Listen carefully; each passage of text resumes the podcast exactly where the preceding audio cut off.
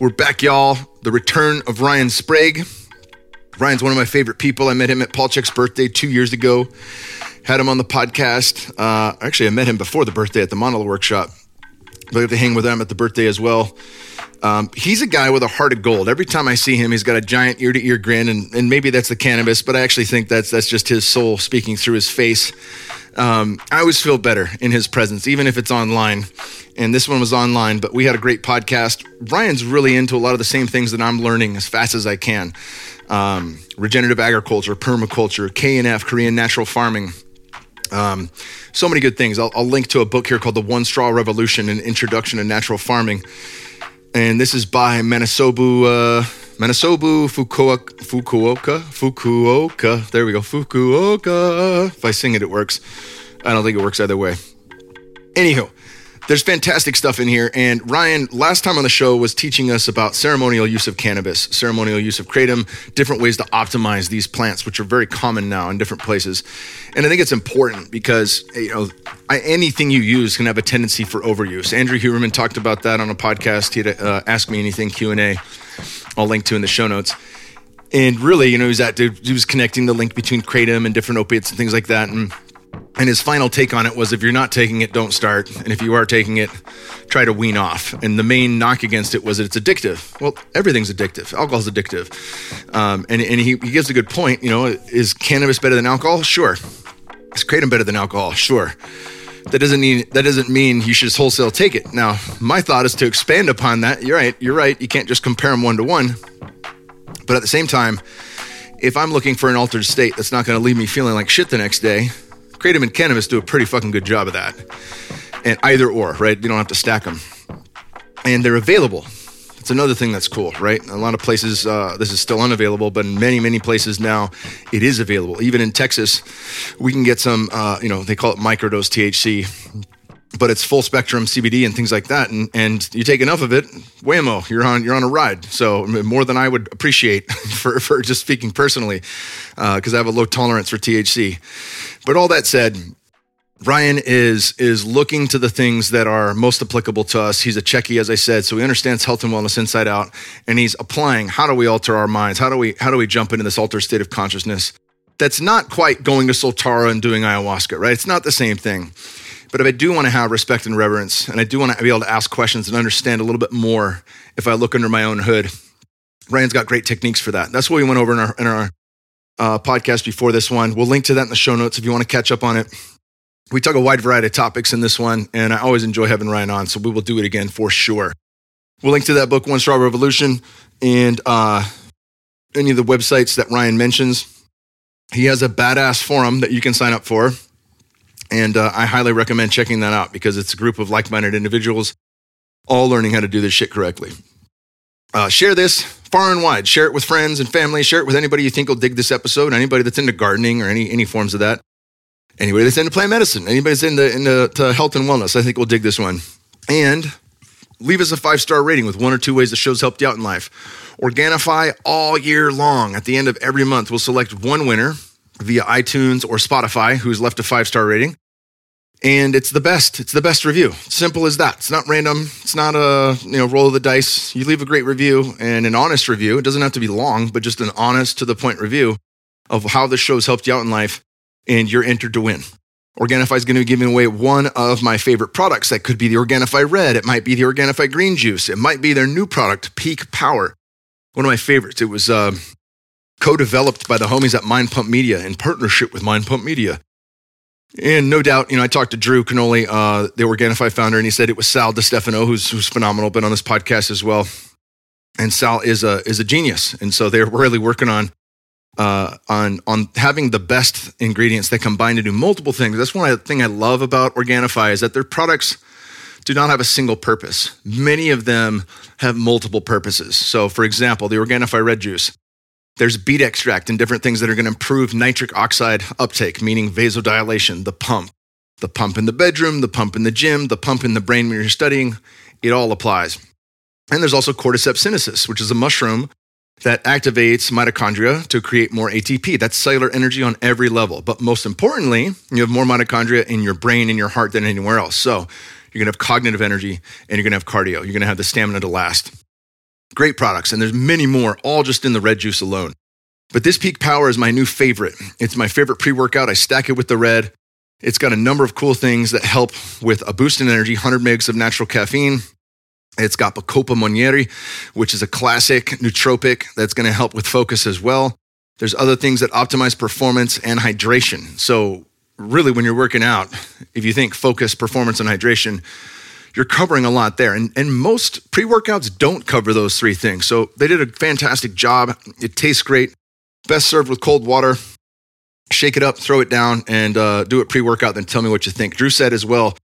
There's some some of the ingredients in there. Boost BDNF, which is phenomenal for learning new things. It's also phenomenal for workout recovery. So you can get in the gym, crank it out, and get back to the gym again sooner. Lots of cool stuff here. Check out Organifi.com slash KKP and use code KKP for 20% off everything in the store. That's O-R-G-A-N-I-F-I dot com slash KKP. And you can also grab a Sunrise to Sunset kit to be covered with red, green, and gold with 20% off using code KKP. The Sunrise to Sunset kit is the easiest way to get the OGs that made Organifi Organifi. And then I would just tack Peak Power on top of that, and you've got everything that I love for them. We're also brought to you today by Manna Vitality. MannaVitality.com has been a game changer for my wife and I. These are some of the coolest, most accessible, easiest ways to get in really high quality minerals, aminos, fulvic and humic acids, and nutrients gathered from some of the highest places and some of the lowest points on the planet to provide a comprehensive and enhanced mineral matrix. Manna combines the wisdom and practices of ancient medicine with modern science to powerfully restore people's health, balance, and vitality. So, one of the major arguments with a diet like if it fits your macros is that micros fucking matter. And it doesn't matter if you're hearing this from me, Dr. Paul Saladino, uh, Thomas Cowan, anybody you want. They're going to talk about the importance of micronutrients, vitamins, minerals, things like that, fat soluble vitamins, how we take those in, the source of those vitamins, where they're coming from. All that stuff matters. And we really can find an abundance of these things in trace minerals. We can find it in things like shilajit, which you know some some say is just remnant dinosaur uh, digested goodies that have just broken down so thoroughly over millions and millions of years that our body has uh, readily can readily access everything in there. You know, there are minerals that you find plants have the ability to take very large size minerals and bring them in from the soil and break those down further. And then if we consume certain plants, we can take those and break those down. Or if animals consume those plants, those grasses, things like that, they further change it so that when we consume the animal, we break that down.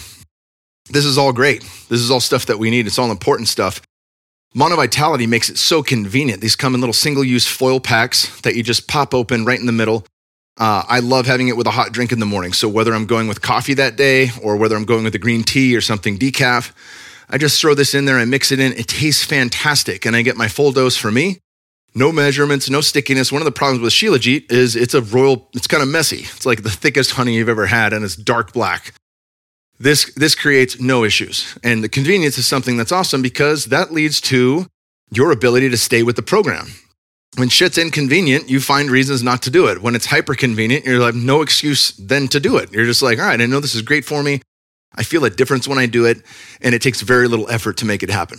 Check it all out, mannavitality.com. That's M A N N A V I T A L I T Y.com, and use code KKP for 12% off everything in the store. We're also brought to you today by my homies at Neurohacker. They've got a product called Qualia Senolytic, which is absolutely amazing. One of the things that I t- I've had uh, James Schmachtenberger on this podcast twice, who's the founder of Neurohacker Collective, and these guys are on the cutting edge. You know, they're absolutely on the cutting edge. They've brought in guys like um, Jamie Wheal and my brother Dr. Dan Stickler, who are just really steeped in the science of next generation living what are the things that we can use from everything from stem cells to prolotherapy to, to everything in between, and then over the counter stuff. What can they create that they can give to the public that's really going to shift and move the bar? And I love this product. James came on the podcast. We'll link to this in the show notes as well. And we deep dive what senolytic actually is and how they developed this, what plants can contribute to this. We also deep dived a number of other activities one can do to help with cellular turnover and getting rid of senescent cells. But you know, really, we didn't we didn't dive too much into the why. Like, what? Why do I want this? Why do I want to make sure that my body's clean? And the truth of it is, I don't care if I live to 150 or 250. That's never been a goal of mine. I'm not Dave Asprey. I'm certainly not Ray Kurzweil. But I would love to live to 90 to 100 years old and have full use and full function of my body and mind the whole time I'm here. That, that's a goal for me. I want to live as long as I can, but most importantly, I want to have the best quality of my life still with me all the way through. And it's going to change. I mean, even at 41, I'm not 31. My body doesn't respond the same way. I had stem cells on a torn knee from jujitsu, and I didn't spring back like a spry young chicken. It just didn't work that way. And that's why I've gone into other things to, to help heal that. The truth is, we all want that. And, and it's only when we lose it that we actually say, Holy shit, I didn't realize how important that was. Paul Chek is famous. One of my favorite quotes is when he says, Sooner or later, your health will be your number one concern.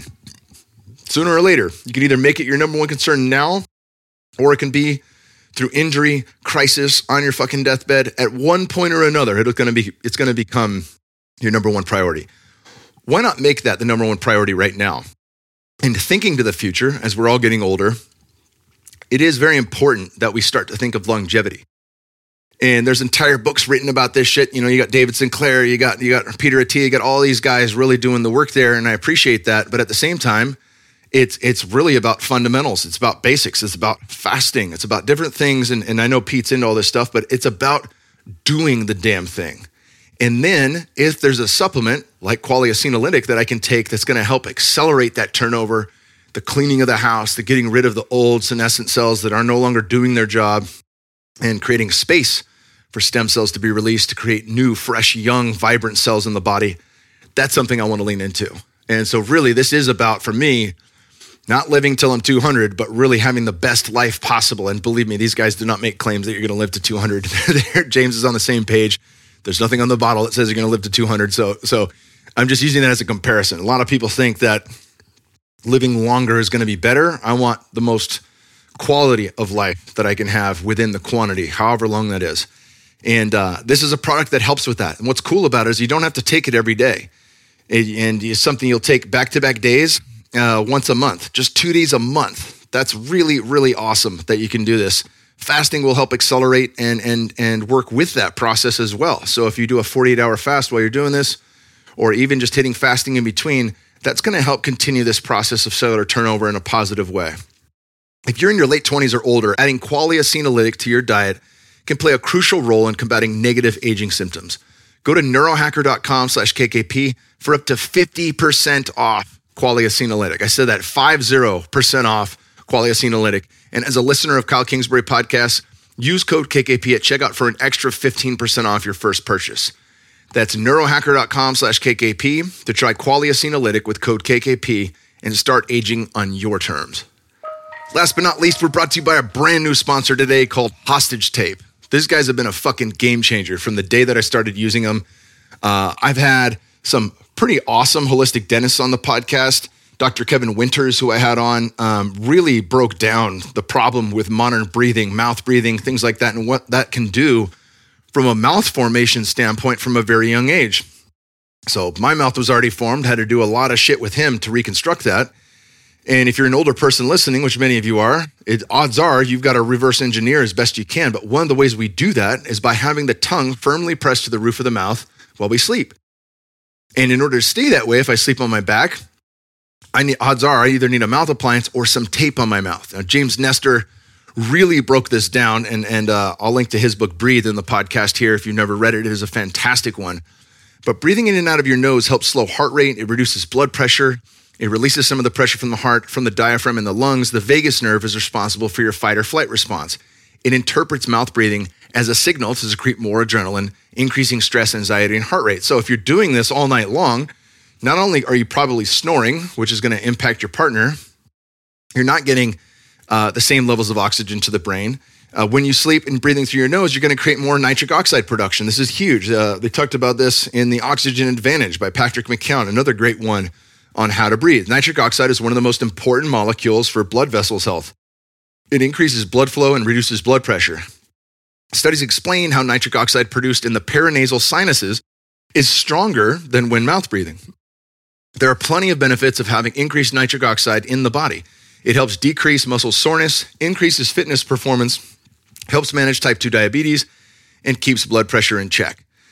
There's so many reasons you guys should be doing this. And, and to, be, to be perfectly honest, to speak about hostage tape in and of itself, it's kind of like kinesio tape, but they're, they're, they come in these single packs. So ready to use, you just peel off a strip like a band aid and toss it on your mouth. My son loves this. He's eight years old. He's having some of the same mouth formation issues, mouth formation issues that I did as a kid. And I don't want him to end up with a tiny nose, tiny sinus cavity, and a tiny airway. That's not going to help him in sports. It's not going to help him in life. So we've been taping his mouth shut for the last month. He absolutely loves it. I do the same thing. Uh, they also pair up some really cool um, breathe right style nasal strips that you can put on as well to open up the nose and help you while you have your mouth taped. So total package here. Hostagetape.com slash KKP to claim your free offer. Again, you have to use the link H O S T A G E T A P E dot com slash KKP to claim your free offer. Check it all out. Love these guys and love what they're doing here. And without further ado, my brother, Ryan Sprague. Ryan Sprague, welcome back to the podcast, brother. Dude, thank you so much, Kyle. It's a pleasure to be back. It's amazing. Last time we did in person, this one's virtual. I love it, man. So stoked to be here. Yeah, fuck yeah. This is good. Well, we've been talking, we were talking a little bit before the podcast about um, growing cannabis and Korean natural farming and all sorts of good shit. Where do you want? I, I, we got an hour to jump in, but I, I, don't want to take up too much time. You know, we've already got your background. If people miss that, I'll link to it in the show notes so people can dive into who you are and what you're about. But um, tell us where you want to talk about today, brother. Yeah, man. So, you know, since the last time I've been on, um, one of the big things that I've shifted is instead of doing individual courses, right? Because I found that a lot of people that wanted to learn how to connect with cannabis, right? And like form a healthy relationship with the plant. Well, they also wanted to grow it. And the common theme amongst all of them was they wanted to have people around them to talk to about it, right? You know, being a farmer, a lot of the best tricks you learn are from other farmers, right? From other individuals. And whether it's exercise, whether it's health, whether it's whatever realm, right? Some of the best tips come from just conversation, right? So since the last time we chatted, I started the Conscious Cannabis Collective, which is now a year long mastermind, dude. We got about 100 people in there. It's amazing. We're all sharing tips. We got a buddy in there who is very advanced in Jadam, which I'm not super big into. It's like, um, I think the guy, Master Cho's son, who made KNF, he created Jadam, which is basically like, hey, do you like KNF, but you don't want to wait? You can use other things to make Jadam, right? So I've been learning a bunch about that. So it's amazing. And I tell people all the time, it's called the collective because it's not the Ryan show, it's not the Alex show, my business partner. It's really being able to bring people together to talk about not only cannabis and these things, but also explore the awareness that comes forth when you connect with cannabis, right? About how we can start growing our own food, right? How we can start dealing with the lack of connection epidemic we're dealing with, right? So it's been really fun, man. There's been a lot happening real quick and uh, super excited to dive in with you about farming and all the things, man. So that's a little update on me what I've been up to, um, a lot of the things I've been excited about. And uh, yeah, we're really excited, man. We're starting to do retreats next year and just got a lot of stuff in the pipeline. So really stoked about it. That's so fucking cool. Um, yeah, I, th- I, think that is something too. And I was just talking with, um, I, am not sure if you've met him, but Jason Bodine is is a phenomenal dude. We met him. I met him first with Aubrey down at Spirit Quest at Don Howard's, and um, Don before he passed actually gave Jason. You know, he, I think he saw the Southern boy in him. You know, uh, Don being from uh, um, Kentucky and um, Don Howard being from Kentucky and Jason being from Louisiana I think he saw that and he saw a little bit of himself in him, but he hooked him up with his recipe. And, you know, since since that time, I think 2018, like Jason has just grown immensely. And it's been really working with Wachuma. Um, he traveled to, uh, and Wachuma is completely legal to grow too in all 50 states, by the way. So if mm. you're wondering about that, totally cool. Um, and Wachuma, you know, being uh, a part of the mescaline based plants family, San Pedro cactus, same thing, and similarities there. There's different saints. There's San Miguel, San Gabriel, so all the fucking all the different varieties, just like cannabis. But um, this particular type of cactus, really cool, and um, he's been deep diving that, and that's one of the things he said. He, he actually came out and brought us a bunch to the farm to grow, and these guys are awesome. They grow like fucking antenna, you know, like like they call the the Lanzón when you when you when you're in Chavin, they'd have these giant concrete structures that acted as a pillar to connect you between heaven and earth, to hold you, to hold the space when you're on a, on a journey, on a Wachuma journey. And I think those are so cool because they're actually mimicking what the plant, how the plant grows itself. You know, like a giant saguaro. It's just like ding, just an anchor point, straight up and down, connecting that that that energy to the ground. So I've been I've been I've been uh, picking his brain on that kind of stuff too because he's he's he's saying the same thing. Like people get into growing cactus just because they love it, and then all of a sudden they're like, oh man, this makes me think about the soil and about relationship, and about what the plants actually want to have next to them, and what other plants work with them, and what are the best ways to compost, and what things grow in well drained soil because Wachuma needs to have a very well drained soil. So there are other things that I can that I can partner this up with, and and um, you know create more biodiversity within the land and, and a better ecosystem. And I think this is cool because when you're talking about cannabis or Wachuma, yeah, these are absolute plant medicines. At the same time, they're beautiful plants. They're absolutely gorgeous. and just from a gardener's perspective, you know, I was thinking about that. There's a uh, from a psychedelic standpoint, peyote. There's been a big warning signs that we were going to eat more peyote than we produce because it hmm. takes you know 20, 30 years for buttons to really mature. And um, uh, there's some ways around that. You can graft peyote, wachuma, and things like that, and it'll grow a little quicker. But one of the things that I found interesting was Japan per capita has the most peyote out of anywhere in the world because they, as a culture, they love succulents, right? So they have all this peyote flown in from the Southwest and they're being cared for like Master Miyagi cared for his bonsai, wow. right? The most intimate relationship with people, you know, families that love the peyote that lives just as long as they do, you know, like and it wow. pops out. And so it, it, we might be, you know, people in the Southwest, uh, if we run out of peyote, we might be going to get it back from Japan in the future to bring it back home. But um, so much of that, you know, we think about as as we work with with things that are in front of us as above so below as within so without. That expanse is it's reconnecting us to ourselves in a way and then also broadening you know from a bird's eye view what we can do what we can how we can engage with our relationship with nature that i find so fascinating. Oh it's absolutely amazing, man, and I'm glad you brought that up too. You know, it's funny. I've I've heard about the the peyote um, uh, challenge that you were speaking to, and I also heard that a lot of it is destroyed each year just by you know tilling and all of these things that I know both you and I are both very adamant about coming out against, right? And and not only you know does it destroy a lot of the land and a lot of the peyote and these kind of things, especially down in your area, but but it's also just more fucking work, right? And like, you know, gardening is already enough work. Farming is already enough work, right? You shouldn't go looking to be able to work more, right? And that's what I really like about um, Jim Gale's project, you know, Food Forest Abundance and his stuff down in Florida and and what you guys are doing at the farm is it's like and and it's really the same way I cultivate. It's like let's do less and just take the best parts of nature, you know, uh, indigenous microorganisms, ferments, things like that, give it back to the land and just really try to be a steward, right? Rather than try to um, uh, outsmart nature, which is completely impossible, right? But when I look around at a lot of the farming methods with cannabis, you know, w- regardless of what you look at, right? Whether it's just big ag in general, it's like this underlying belief system that we can outsmart nature. And I think that's one of the challenges that I see happening a lot right now is that you know by thinking we can outsmart nature we've killed most of the topsoil in the entire country right? And you know then the runoff from that is going into the water supply which is then hurting the fish and it just all goes downstream pardon the pun right? And you know i think that really one of the best parts about you know learning polyculture and all these different things is that what do you learn? You're like oh wow when there's more diversity right things do better and that's exactly what I found is like as within, so without to human beings, right? Like, and that's why I've been so big on creating community now and bringing people together. And I know that gentleman, um, uh, I forget his last name, but Daniel uh, from Virginia that you guys Daniel, were, yeah, Daniel, Daniel Griffith. Yeah, I went out to his farm with Mark England. Uh, dude, what a gangster that guy is. I mean, you know, Mark's uh, Mark's saying is he's a philosopher that just so happened to play the hat of a farmer in this lifetime. You know, like that's his story. and he's he's so amazing. But he was very big on the same thing. Me and him were nerding out on you know all of these different you know parallel universes that we're both a part of of like bringing people together, talking about these things, rehashing what words like regenerative mean, right? You know, really allowing people to have a whole new reimagination of what these things are. And whether it's just with cannabis, whether it's anything going on right now, I really think that's what the world's going through overall is just like kind of an overhaul, right?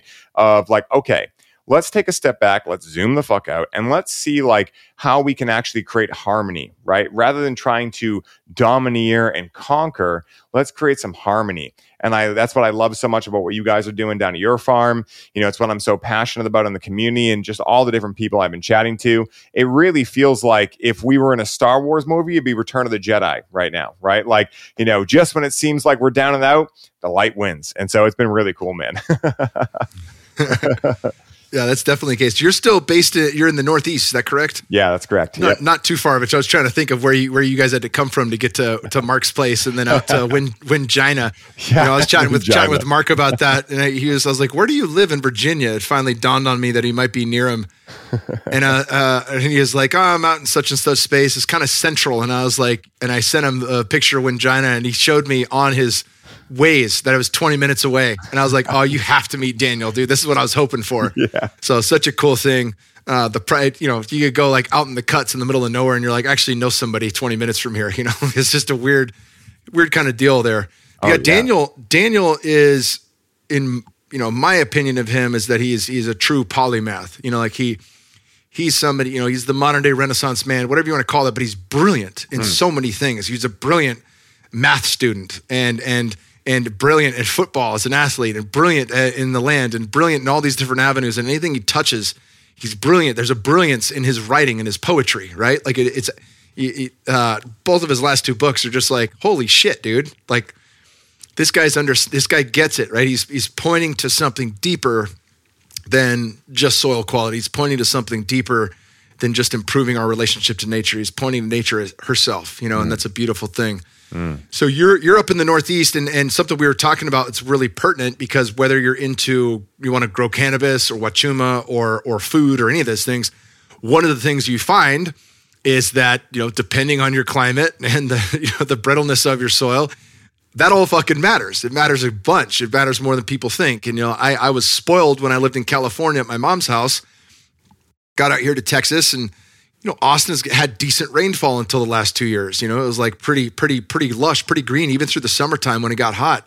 Uh, we'd have a week worth of rain in June, a week in July, and a week in August, and it kept things green, uh, kept things wet enough to stay alive. And now, you know, the last couple of years of the droughts, it's been it's been a hell of a lot worse, and it's been a, a head scratcher. If you've watched a documentary like The Dimming, um, if you haven't seen that, I'll link to that in the show notes. That's a that'll make you start thinking twice about the weather.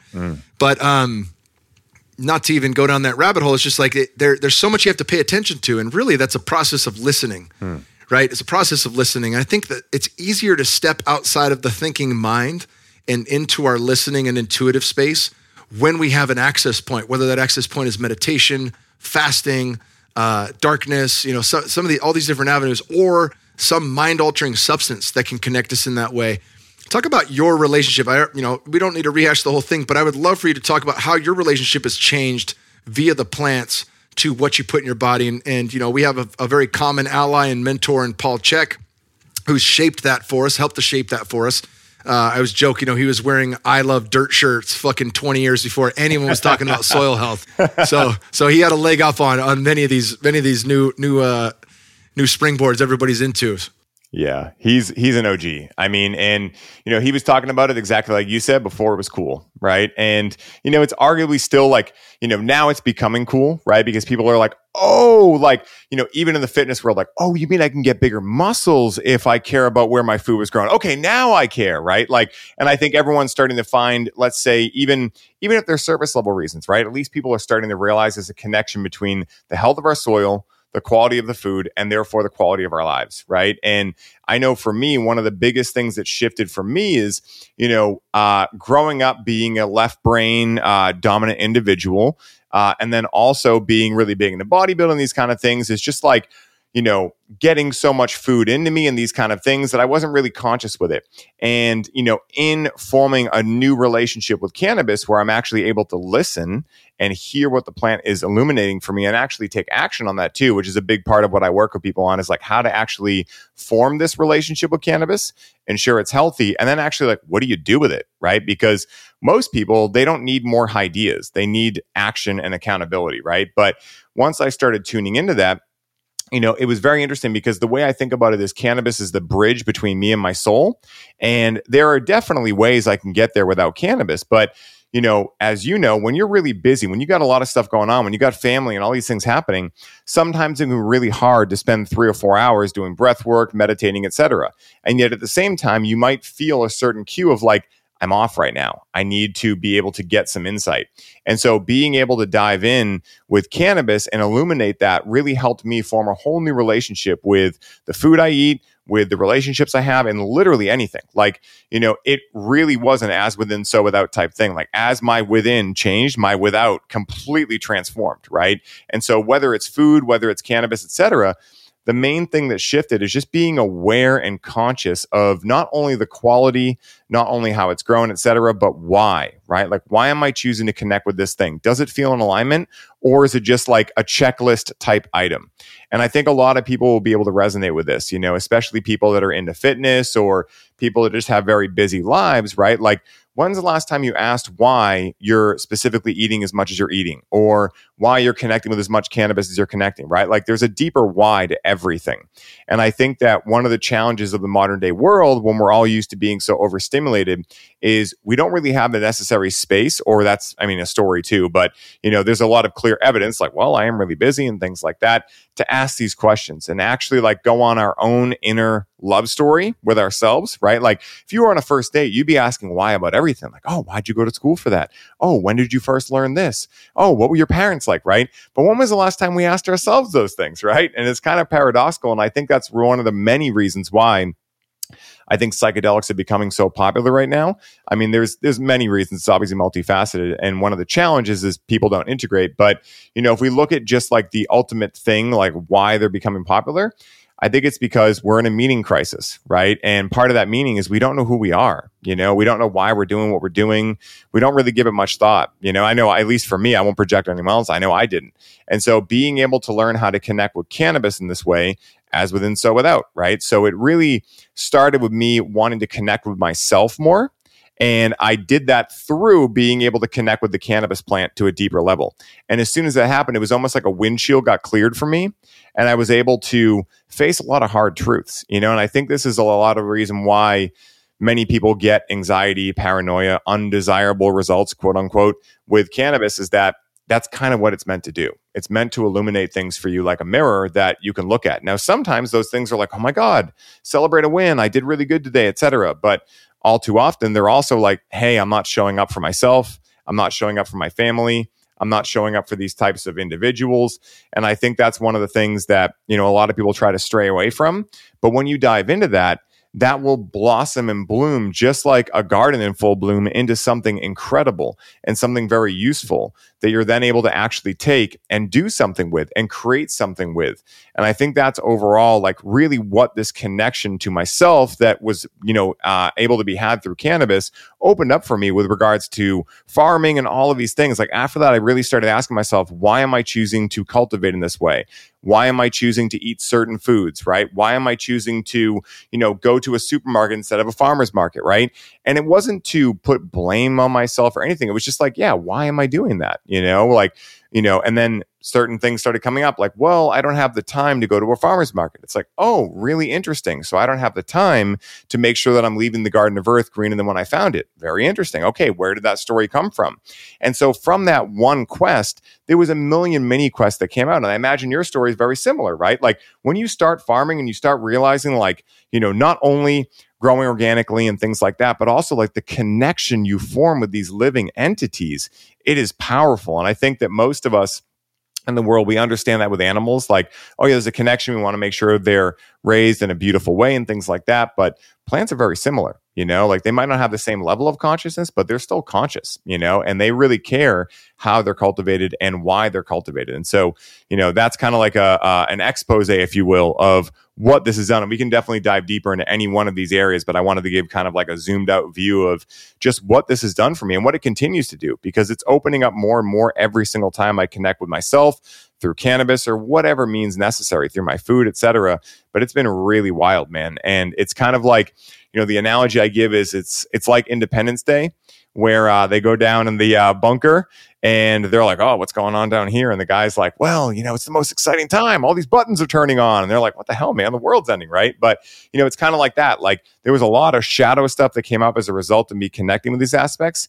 But as I started to dive in and really jump into them, I started realizing like, oh man, this is great. I'm like getting weight off of me, so to speak, right? I'm becoming more me. I'm allowing more of my true essence to come forth. And that then allows me to be more conscious with the decisions I make, how I cultivate, whether it's cannabis, whether it's food, et cetera, where I buy from, et cetera. And so it's really been like an interesting uh, uh, uh, journey of being able to connect deeper to all aspects of my life through focusing on connecting first to myself through the power of cannabis. So it's been wild, man, and it continues to open up every day.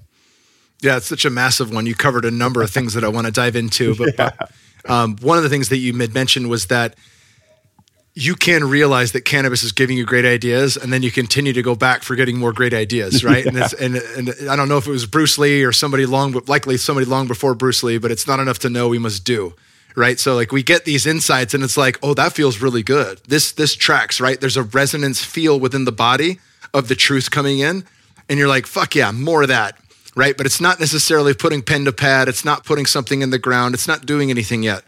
And I think uh, for a lot of cannabis users, myself included, for, for years when I first started working with it, that was the thing I was searching for insight, a good feeling, laughter, you know, or, or no insight, like turn my fucking brain off, please. And it would work for me. You know, it worked for me that way in my early 20s.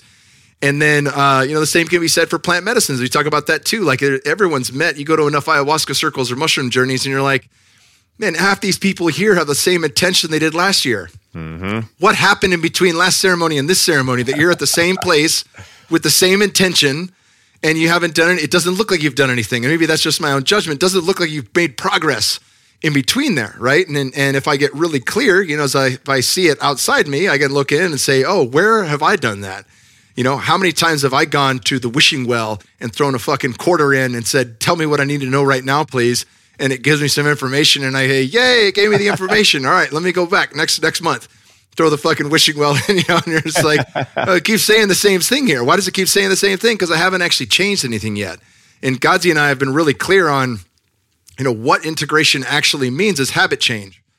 It's as simple as that. And how does it change my life? It doesn't have to mean how I change, you know, logistically my schedule. It could mean how I change uh, my reactions when I'm in a in a in an argument or a tough conversation with my wife, or one of my parents does something they did when I was a kid, and I'm immediately triggered. How does that change me in those circumstances? That's the habit change I'm looking to change. My response, the way that I show up in the world, and once we grasp that, that's the hard pill to swallow you talked about, right? Because there you get to see it. There you see yourself in the mirror, and you go, "Fuck, man." I was creating this. I had the steering wheel in this thing, and I and I'm the reason this relationship's where it is right now. And it's only when we admit that or realize that that we have any power to change any of it. But like you, you know, similar trajectory. The it was ayahuasca that really reconnected me to nature. And at that point, I was in my mom's garage fighting in the UFC, and I just had to put shit in the ground. I didn't know what, so I just thought, well, I love oranges. Let's try that. I love plums. Let's try that. I just started grabbing fruit trees that I loved, and then I saw like a there's a whole strip in her long driveway. She only had a quarter acre, but there's a big strip of vines And I was like, "Can I demolish this and plant like a raised bed?" And she's like, "Sure." So I fucking I came through. I dug shit out by hand. I just ripped it all to shreds. I came back. I layered it, and it was great. I had a raised bed for a year. The year after that, all the fertilizer and goods, not fertilizer, but you know, organic compost and goodies, bat guano, fish heads, all the shit that was in the uh, um, God, what's that company? Fox Fox Farm oh, Organics. Fox Farm, you know, like, yep. Yeah, yeah. All yeah. the all the goodies that were in the Fox Farm bags, right? they after the after those annual plants died, the vines came back more rigorous and more badass than ever. And I was like, all right, you guys win. You guys win. I won't take you out again. But um, you know, there's there there it is a consistent theme. You like when you think of trip reports, if you go on erowid.org, which is a fantastic site when I was first getting into plant medicines, I was like, oh, there's there's whole articles here on people's experiences with ayahuasca or DMT or wachuma or any of these things, cannabis, meth even. They got people writing trip reports on meth or fucking OxyContin, like shit that I'll never want to take, right? Like, yeah, those are wild. I've read Do them. not enter here, right? Exactly. yeah. Say, and, and so, and so you get a taste for those things, but in a lot of them, you know, like why they call ayahuasca the vine of the soul or the vine of the dead. Um, there's a common theme that at some point, if you're working with that medicine, you might die and realize you're not your body that whatever consciousness you are lives beyond the body. And there's that's a fundamental understanding that we all come back to remembering right? And that plant in particular is very good at exercising that remembrance. Um, but i think whether it's cannabis wachuma ayahuasca or any of these things even just a, a vision quest you know four days no food no water in nature nature comes alive again. And you start to see it firsthand that what indigenous peoples all over the world talked about with animism and not just, you know, nature worship as some Christians would call it, but actually seeing that whatever's animating me is animating all things. The tree is lit with the same spark of the infinite that I am. The grasses, the, the soil, everything's alive and awake and conscious. And when we come to understand that, that should change, hopefully, our relationship to it. How do I interact with that? How do I work with that? And that's been such a magnificent draw for me. Um, and at first, and I think with anybody, and Joel Salatin talked about this, you know, like 1.5 million people in the last two years have become homesteaders. That's a lot. And a lot of them now are a year into it going, what the fuck did I do? Yeah. I don't know what to do, right? I don't know what to do. It's you bite off, did I bite off more than I could chew, whether it was five acres or 50 or 500? A lot of people are scratching their heads now. And that's because we're forced to listen again. We're forced to know that I'm not in control of this thing, but if I pay attention, I listen, and I learn from the greats that have been in it for 30 years, 50 years, 100 years, then actually have a chance at working with it in the right way. Oh, 100%. You know, I agree wholeheartedly. And also, you know, it's almost like a lot of obviously like nature is very feminine in a lot of ways, right? It has both, but like let's think about how bastardized feminine energy had become over the last, let's just even say 100 years, right? Obviously, it goes back farther than that, but let's just put it in that context when you think about nature, like there is nothing you can do, right? And especially as men, what do we want to do when, you know, our partner has an issue? We're like, we're going to solve it, right? And, you know, even us that are in this realm of self development and all of these kind of things that are now understanding, like, okay, probably just better to, you know, hold space. Um, it's still hard, right? Like we know when Rachel goes through something, I want to try to solve it. Like I, I won't anymore because I've learned, but but it's like that that feeling comes out. And so when you're in nature and something's going wrong and you want to solve it you know there's those shiny bags at the store just get rid of the spider mites right? Just poison them right? And all those things. But what you learn over time is that there's going to be children that you know have to live in this world long after you're gone right? And what kind of example do you want to leave behind? And that for me is something that, you know, I wouldn't say haunts me, but that might be the like the best terminology to use. I wouldn't put it in a negative sense. It's like something that's very big for me is like leaving the garden of earth greener than when I found it.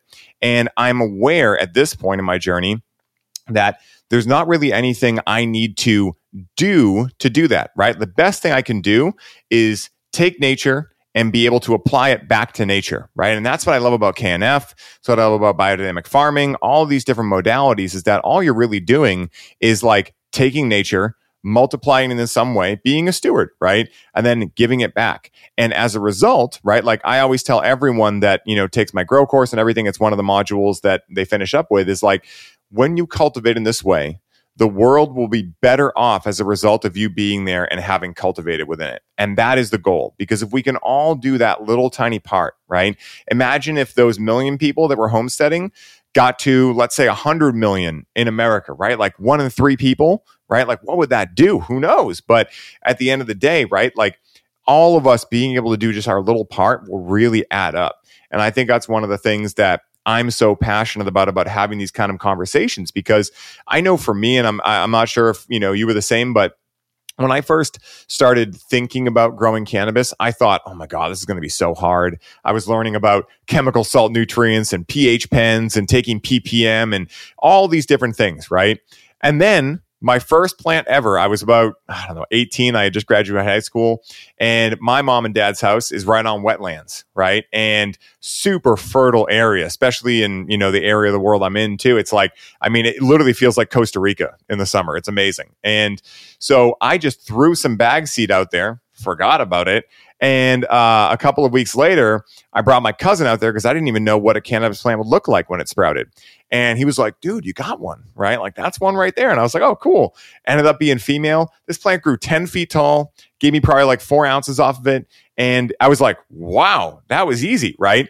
So then what I did was I tried indoor with my father. And this is like part of the story I never tell about this part. I finally convinced him to purchase me a grow kit. And I was like, this is going to be easy. I did it out there. It's super easy. And I tried to use chemical salt nutrients because I just didn't know, right? I was like 18 and uh and failed fucking miserably. Like I dude, it was so funny. Like the cannabis that I grew, you could touch it and it would just turn to dust. And that was when I like I was I mean I had like a whole dark night of the soul because I had started going to cannabis school at this point. I was like this is what I want to do and then like to fail that bad was definitely like an ego hit.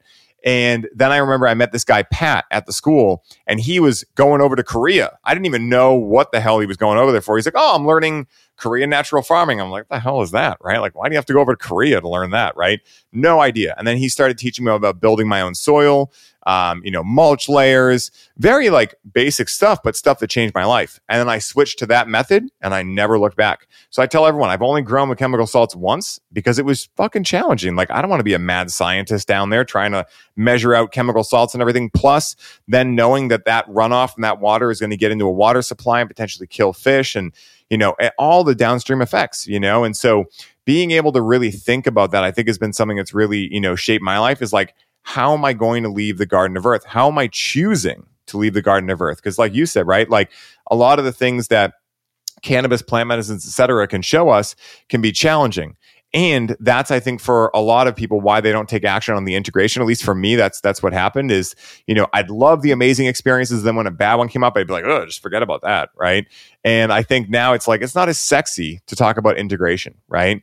But if you talk about the fruits of integration that can be pretty sexy you know? And i was just talking to a mutual friend of ours yesterday who's in town ryan anderson uh, oh yeah, dude, I yeah. love Ryan. Dude, we Hell just yeah, Ryan hooked me up with with Robert Forte. Yeah, and I, and I, hooked up Paul Chek with Robert Forte. They're gonna have a podcast to release three hours. That's coming up. I'll I'll, I'll make sure to link to it oh. uh, on my podcast when it comes out. I can't fucking wait to hear it. Dude. Ryan's great though. Ryan's oh, awesome. Ryan's fucking awesome. He came in for the uh, the sugar fight and because uh, he was fighting in Boston and I was um, meeting up with Tim and him. But he uh, we did an amazing podcast yesterday and we talked about a lot of these different aspects, you know, and we talked a lot about Robert Forte too. I was like, you know, he's an hour from here, right? Like hit him up tomorrow because he's still in Boston right now. I was like, go hang out with him, you know, and imagine my surprise. Another going on a side tangent when I met Robert, like I had no idea who this guy was. Uh, my friends Jill and Madhava, who I met through Ben Stewart, they were like, "Yeah, come up. Our friends hanging out. Cool." And I'm like, "All right, awesome." I go up there. He's like, "Hey, would you like to make a bag with me?" I'm like, "Sure." So I break out my cannabis. I'm showing him it. And he just like starts like name dropping, like, oh, I used to know Terence McKenna, Alexander Shulgin, Timothy Leary. And he talks about all of them. And I'm like, wait a minute, who the fuck is this guy? Right. And so that's like the side quest story I wanted to tell real quick on that because Robert is such a humble guy.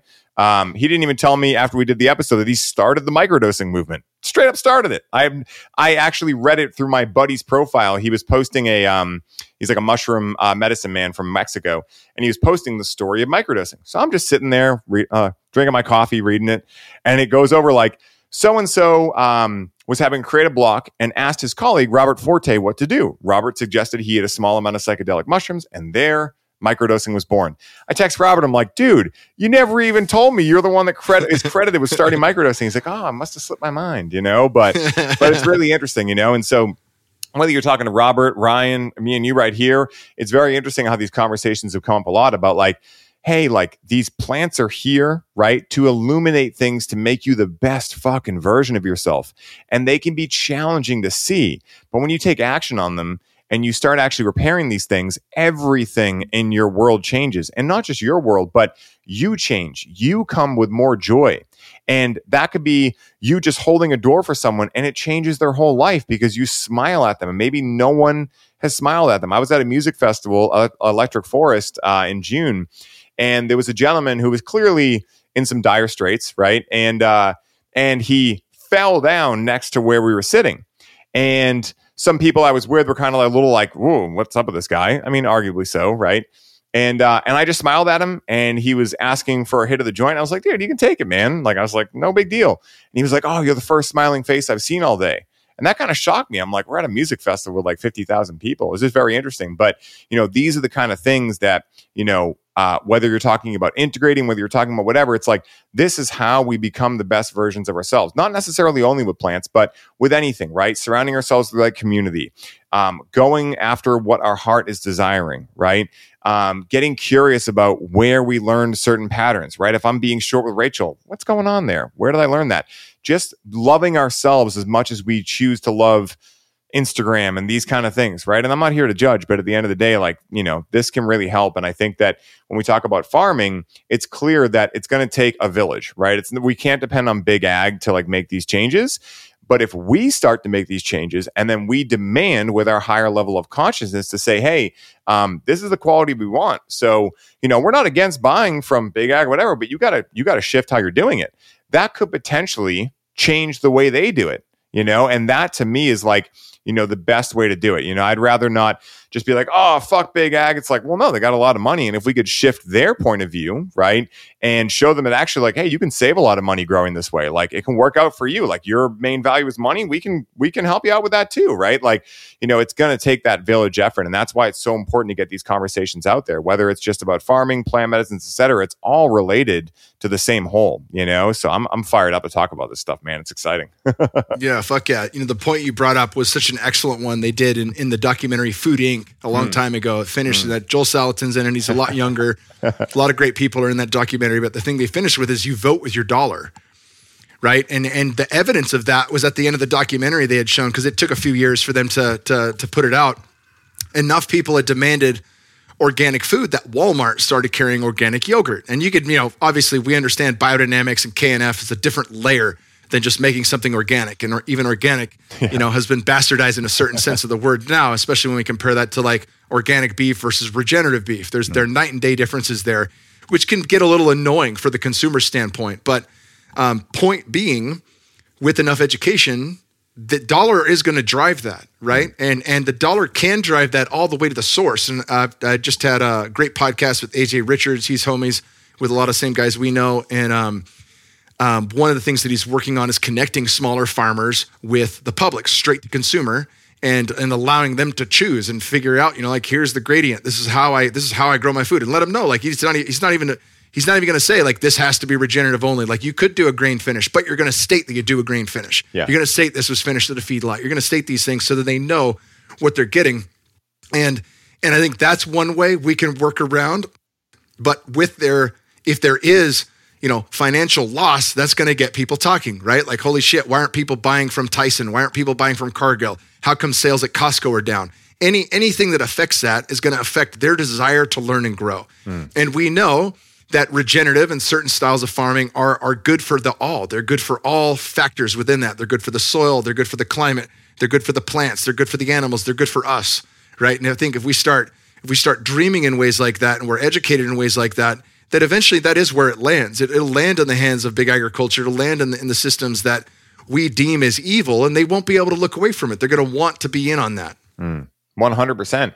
That's what I tell everyone about cannabis too. I'm like, guys, you can start throwing, you can keep throwing your fist up. Like, why does, you know, big cannabis, if you want to call it that, why do they grow this way? It's like, well, because they clearly think that's the best way to make money, which they are valuing over the things we value, which is like leaving the Garden of Earth greener than when they found it, right? Like these kind of things. So it's a value mismatch. So if we start taking our money back by cultivating our own, and this is why I'm such a big fan of cannabis, Wachuma is very similar too. It's like, these things you can grow in your backyard. You can cure your own cancer with them, right? Like for anyone who's unaware of cannabis and cancer, that's a whole rabbit hole, right? Look up Phoenix Tears, Rick Simpson's work. I mean, this is like something that's very big. Not to mention the fact that all the other aspects that cannabis can help with just physically, right? Glaucoma, IBS, I mean, the list goes on and on. Then to also be able to increase spiritual health, emotional awareness, mental acuity, all these different types of things, mindset, right? Because what is mindset? It's the language we use and the stories that though that language creates out of you know your mind right and so when you start being able to illuminate these stories and one of the best ways cannabis does this is by slightly dissociating you so that you can actually look at these things without it being all consuming.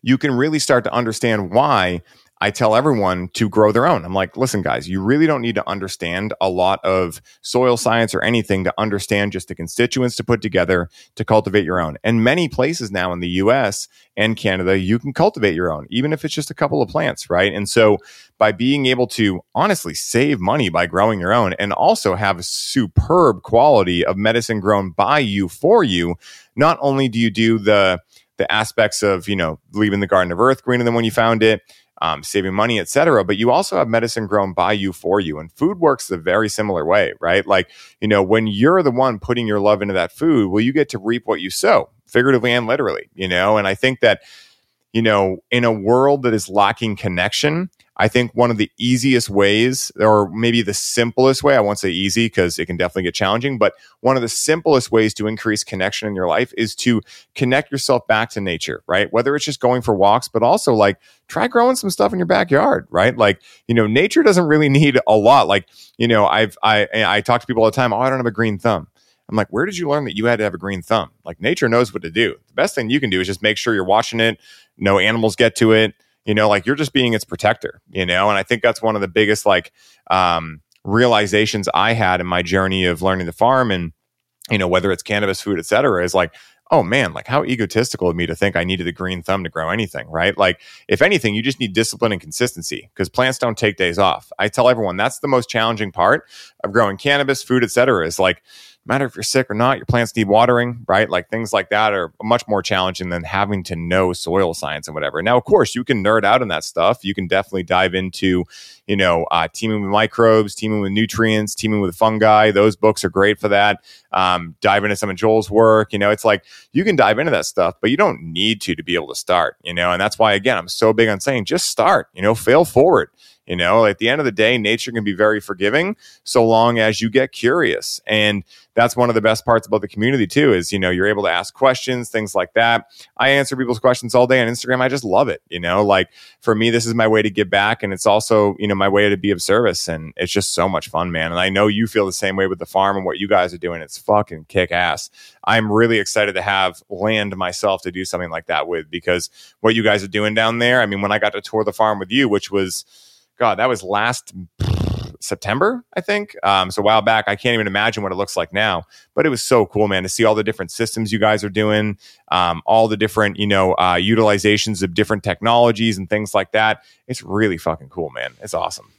Yeah, so it's a 118 acre canvas, you know, that we get to paint in three dimensions with, right? I mean, it's it's, and the goal of that, you know, like I, I've said this before, and it can strike people the wrong way. I usually say it and then the trust tree of fit for service or something like that, or somebody that I'm coaching, you know, that my my body is a work of art. Mm.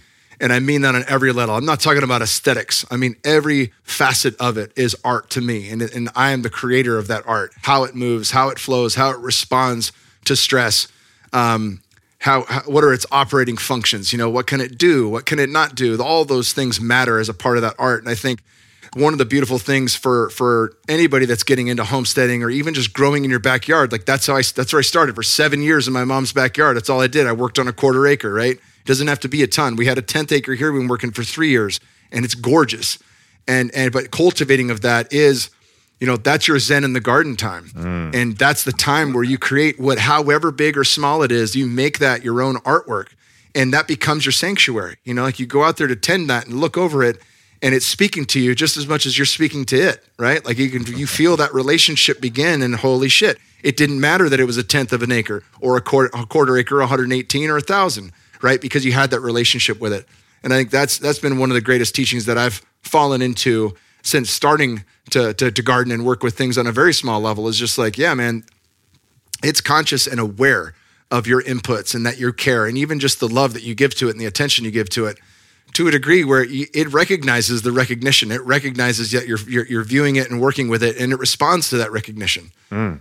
And it slows you down. Like, you know, that's one of the best parts I've found about farming, you know, and that's one of the things I talk about a lot with a lot of the people that take the courses because they're typically like a very fast moving individual. And I say, hey, you know, you don't want to necessarily use cannabis every day and become dependent on it, right, to relax, even though people know it can work really well for that you know, but what do you do, right? How do you have your cake and eat it too? Well, if you grow your own plants, and it doesn't matter if it's cannabis or anything else, you know, like if you can get home from whatever craziness has gone on in your day and then go into your garden, do a little pruning, do a little weeding. Maybe you got your kids out there with you. Maybe you got the dog out there with you, your wife or partner out there with you. Maybe you got some music going. Maybe you don't, right? Like it can give you some time to like just tune back in you know, I was joking with Ryan yesterday about, you know, biohacking these days. And some of the biggest things they talk about are like, all right, guys, here's what we're going to do. We're going to do this crazy technology called earthing. Anyone heard earthing before? Yeah, it's like when you put your feet on the grass. People are like, whoa. And it's like, all right, next, you got to get sunshine in your eyes. You know, it's super important. It's like so funny. So, like, you can get a lot of those new biohacks by cultivating your own medicine, food, etc. And you know, especially if you're someone who has kids, I do not, but I see the utilization of it. It's like, how much fun, man. I mean, I know you got kids. Like, how much fun is it to be able to pass on and like have young kids learn how to work with the earth? I mean, it's a skill that no matter where you are, it's going to be very necessary, right? And like you were mentioning too, it's beautiful. Like, you know, every single day is a different painting you can place on your canvas and watching those plants grow and learning the different phenotypic variations if it's cannabis or other plants as well. It's so much fun because what I've noticed is even if I throw down, let's say 12 of the same seeds, well, of course you get phenotypic variation and every one of them has a little bit different of a personality, right? When you're done and you harvest them and you connect with them, some of them are like really wise, right? Then some of them are like a jester. They just want to make you laugh and have you like these idea these ideas come through. Like, what? How does that even make any sense? Right. Some are like deep emotional healers, you know? And when it comes to food, I imagine it's very similar, right? Like, you know, very similar to you. I got my start at my mom's house too you know, we live on wetlands, like I was mentioning. And so, you know, my dad would grow tomatoes and whatnot. And that's when I really, you know, got into cannabis school and started just messing around with raised beds and whatnot. And it was so much fun, you know, like every year we had more tomatoes than we knew what to do with, more peppers than we knew what to do with, more cucumbers, more eggplants. Like it was wild. And this wasn't a big area, you know? So that's why I tell everyone, like, even if you don't think you have the space, you probably do, right? Like it doesn't take a lot. And that's what I love about what you guys are doing, Jim Gale, et cetera. Like you guys are showing like it doesn't take a lot of room to do this. If you have more room, awesome. But at the end of the day, just like we did in, I don't know, I always get the war confused if it was World War One or World War Two, but like people went back to backyard gardening and people would trade. I got tomatoes, you got cucumbers, right? And you know, it's fun because then you get to know your neighbors. And in a world, once again, that is lacking connection, Imagine if you had a bunch of different vegetables and whatnot, your neighbor did, their neighbor did, and so on down the street, and you all got together and you all formulated plans and maybe did Thanksgiving together or whatever, right? Like, you know, this is how we actually start connecting more. And that's like my entire mission, right? Like, that's why I named everything Connect with Cannabis and these kind of things because I talk often that even though at face value in a 3D sense, it might look like everything I do is cannabis, it's much deeper. It's learning how to connect more to yourself first and then everything without of you, right? Which is, you know, your loved ones, your important work in the world and the world at large. Because when I see big ag, when I see um, oil fracking and all of these things, I don't see necessarily evil. I just see people that are completely disconnected from themselves and everything external to them. And so for me, I'm like, well, we have plant medicines, we have these different things. And if we start actually learning how to connect more, right? Then even those kind of people will start being like, hey, these people look super happy. Maybe they have a friend or something like, man, what have you been doing? It's like, well, I've been connecting more. I've been like growing my own food in this way and these kind of things. And, you know, again, you know, it takes a village, but I really think that's what's going to be able to start shifting some of these mindsets because everyone wants to be in a state of joy. Everyone wants to be truly happy. And I think at the end of the day, if you're disconnected, you're never going to be able to have that. They're like opposites, right? They're antitheses of each other, you know? And so the more you're able to connect, whether it's, you know, through gardening, whether it's through having, you know, conversations with your partner, whether it's through throwing your phone to the side and hanging out with your kids, whatever it is, right? Like the idea is let's learn to connect more again. Let's remember what we truly are and then allow our actions in the external world to reflect that knowing. And I think when we start doing that and we start being the embodiment of that and continue to be the embodiment of that, certain people will start catching on. And then they'll to, to, tell two friends and they'll tell two friends and it goes onward. And that's like the dream that I see happening and the dream that I want to wish into reality more than anything, you know? And it's just fucking cool too. You know, it really feels like Return of the Jedi.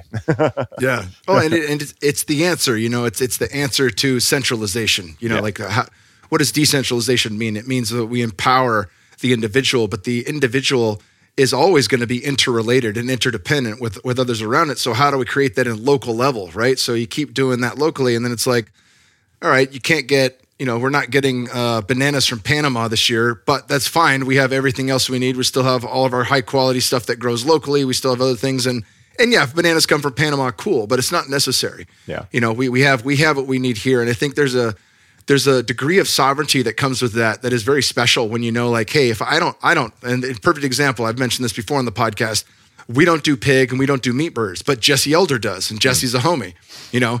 He he does pig and meat bird exclusively. He doesn't have eggs he doesn't have beef he doesn't have lamb and sheep. We do that so we can we can swap there. And even at, at our farm, like we're building a little farm stand, we can have his products there next to ours. And now somebody can walk in in Lockhart and say, there's everything I need here, right? And vice versa. We can carry our stuff at his place. And people can walk in and say, cool, I've been coming here for the pork, but now I see you've got really good regenerative beef and really good lamb and really good other things, right? So that's a way everyone, you know, gets to come into a greater sense of community and also scratch each other's backs. And it is empowering. It is, it does provide uh, hits against, you know, the frail, the frailty of what we've seen over the last three years when it comes to supply chains and all the shit that we can say is wrong, you know, re-engineer it in a way where we're bulletproof to that stuff. And I think that's, that's a real possibility. Yeah, 100%. And, you know, at the end of the day, like, you know, I'm not going to say that I haven't done it, right? Because at the end of the day, you know, if you spot it, you got it, right? That's why I'm able to call it out. But what's more empowering, right? Yelling and protesting about why things should be different or actually fucking doing something about it, you know? And again, I know, guys, for anyone listening, this can be triggering, right? But at the end of the day, I've gone through it too. And you don't need to start gigantic. Like that's a mind trap. Like, well, if I had 10 acres, then I would start. Or if I had all this money, then I would start. It's like, well, what can you do right now? Because if you're living into an if this, then that, you know, if I had this, then I would be able to do that. Well, good luck because in 10 years, you'll be exactly where you're at right now. And you'll still be saying, well, yeah, if I could have that, then I'd have this. And, you know, if we stay stuck in there, if I stayed stuck in there, I wouldn't be on the screen with you right now. If I stayed stuck in there, I wouldn't be able to do the things I do. And I wouldn't have been able to help the people I've helped. And I wouldn't be able to have them help the people they've helped, right? It's all a, um, this is, I think, why every great spiritual text talks about being of service, right? Like, you know, it's not necessarily for you it's something done by you to be able to influence other people and be able to turn them back on and be a lighthouse, right? Like be a lighthouse that can charge people's batteries, that can open up new possibilities. And I think that's, again, exactly what psychedelics do, right? What do they do? They open up possibilities, they open up opportunities, right? But we still have to ultimately take them. And I think that's why, again, I've noticed community matters so much. That's why I started the mastermind, et cetera, because I was realizing like, having different courses was cool, whatever. But, you know, I really wanted to bring people together because, again, people can learn information, they can go to medicine ceremonies, etc. But when they come back into their old environment, if they don't have support, if they don't have accountability, they're just going to fall back into the same thing. And then they're going to go back to the wishing well, right? And they're going to mistake the finger as the moon or sun, right? The finger that points you towards the moon or sun, aka cannabis, wachuma, um, a coach, a course, etc they're going to mistake that as the thing, right? It's like, no, you got to go do something with this after, right? And be something from this. And that's like, you know, something that I've been fortunate enough to experience in my own life. So now I can speak about it, you know? And yeah, man, it's absolutely wild. And, you know, I just feel very grateful to be alive during this time. I really think it's, one of the best and most wild times in history. And you know, it's it's big wave surfing. I mean, there's a lot going on, you know, and uh, never a dull moment. And it's just amazing to be able to be surrounded by people like yourself that are doing such amazing work. All of your listeners that are choosing to spend their time charging their batteries, getting inspired, going out and do something about it. You know, that's the stuff that inspires me and keeps me going too. And I think the more we can do all this, the best like side effect is that like, yeah, we're all getting fucking inspired the whole time too. It's really a win, win, win, win, win situation. It's amazing. yeah, there, it is. Uh, there's like a self perpetuating inspiration that comes from doing the right thing. You know, yeah. like you're you're when you know you're in right relation and right action, that that starts to build momentum. You know, and as that increases, it's it's really easy to stay on track and easy to keep going in the same direction. Yeah, 100%. yeah, I love that. Talk a bit. I mean, you you we're coming we're coming to an end here, but talk a little bit about um, we've only, you know, you, we talked about it early on and things like that. But what are some of the main takeaways? You've you've started, you have the courses, you still have the courses available to people that want to deep dive this stuff. Um, what else have you really gained from the community? Because the community's new. There's hundred people, which is fantastic, right? So you're learning from a lot of different people.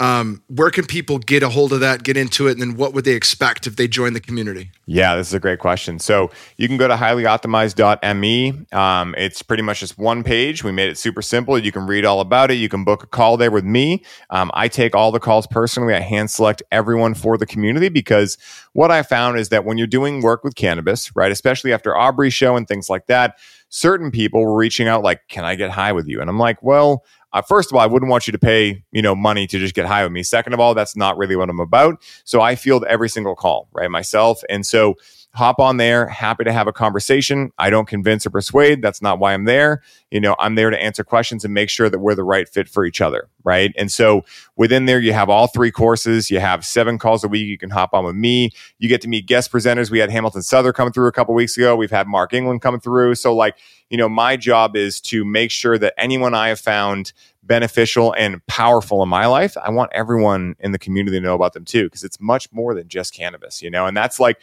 the challenge with marketing is that, like, you know, yes, it's about cannabis, but it's really not at all. Like, even the cannabis plan is like, what are you going to do with the awareness I give you, you know? And so that's really what you can expect in there. You can expect powerful ability to connect with the plant ceremonially and get integration support from me on what comes out. We have a tracker you fill out after every ceremony. You then come to the calls and you actually ask like, you know, really good questions about yourself, right? And I help field that.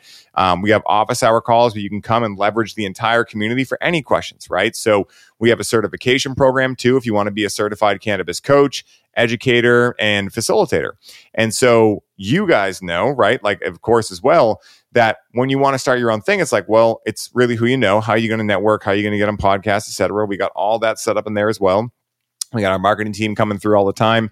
And then I host a, a live two hour ceremony once a month in there called Breathe with Cannabis, where you can actually see exactly how I do it. And also, for most people to join, they are the person in their friend group that's always like, you know, sharing all the things, giving all their energy away. And so this is like for all of those individuals to be able to actually go have some time with themselves by themselves to go through the ceremony.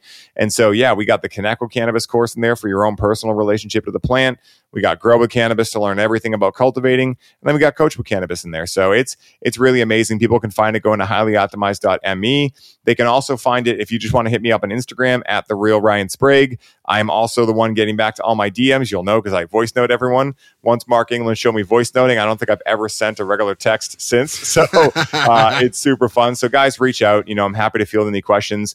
This is obviously something that is a little far out there. Um, I haven't met anyone else doing this. And so I know you guys are going to have some questions. Happy to answer. I'm happy to offer you support.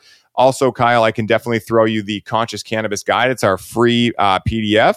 It's going to go into the entire highly optimized way, which is our four step process for connecting with cannabis consciously. And it's also going to go into some great context about the three ways to understand the way in which cannabis works within the human system. And so that's going to give people a lot to chew on. We dive into a shit ton more when it comes to the programs in there, but that will give anyone who's just curious a really great insight into our world. So that's where people can find it. That's what it's all about. And I'm really excited, man. You know, it's like at the end of the day, we had all of our European students the other day. This was like, this was like a proud dad moment for me we had all of our European students decide to ha- arrange a meetup. They all flew to Amsterdam, met up with each other. I didn't even know it was happening. I'm like, that is perfect because that shows me that people are really taking initiative in there, right? Like they don't need me to do it for them. They don't need me to organize those kind of things. And that's my vision is bringing leaders together to have challenging conversations, to celebrate each other's wins, to get curious, and to really know that we're supported in community. Because when we go out into the world and we start talking about anything from, you know, um, uh, going against conventional farming to, you know, conscious cannabis to plant medicines to, um, you know, the financial system uh, to cancer culture, whatever it is, right? We're going to face adversity. And so we need a battery charging docking station that we can go and make sure that we are supported, right? And that's really what the Conscious Cannabis Collective is all about, right? Like, come to this place. We have amazing people there. I feel that every single person. We talk about deep, deep stuff. Sometimes we agree to just disagree. Sometimes we have amazing, amazing conversations that we all agree on. But regardless, you get your battery charged and you're able to go out and do your sacred work, right? And you're actually able to figure out what that is too, if you're someone who doesn't know yet. So, yeah, man, it's super fun. My battery gets so charged being on the calls. It's amazing. Fuck yeah, brother. Well, that's awesome yeah. to hear. It's been awesome having you back on and uh, I'll be I'll be in your ear for sure on uh, on growing guides and all that good stuff in the near future, brother. Hell yeah! Thanks for charging my battery, Kyle. You're the man. Oh, you got it, brother. Thank you, Ryan.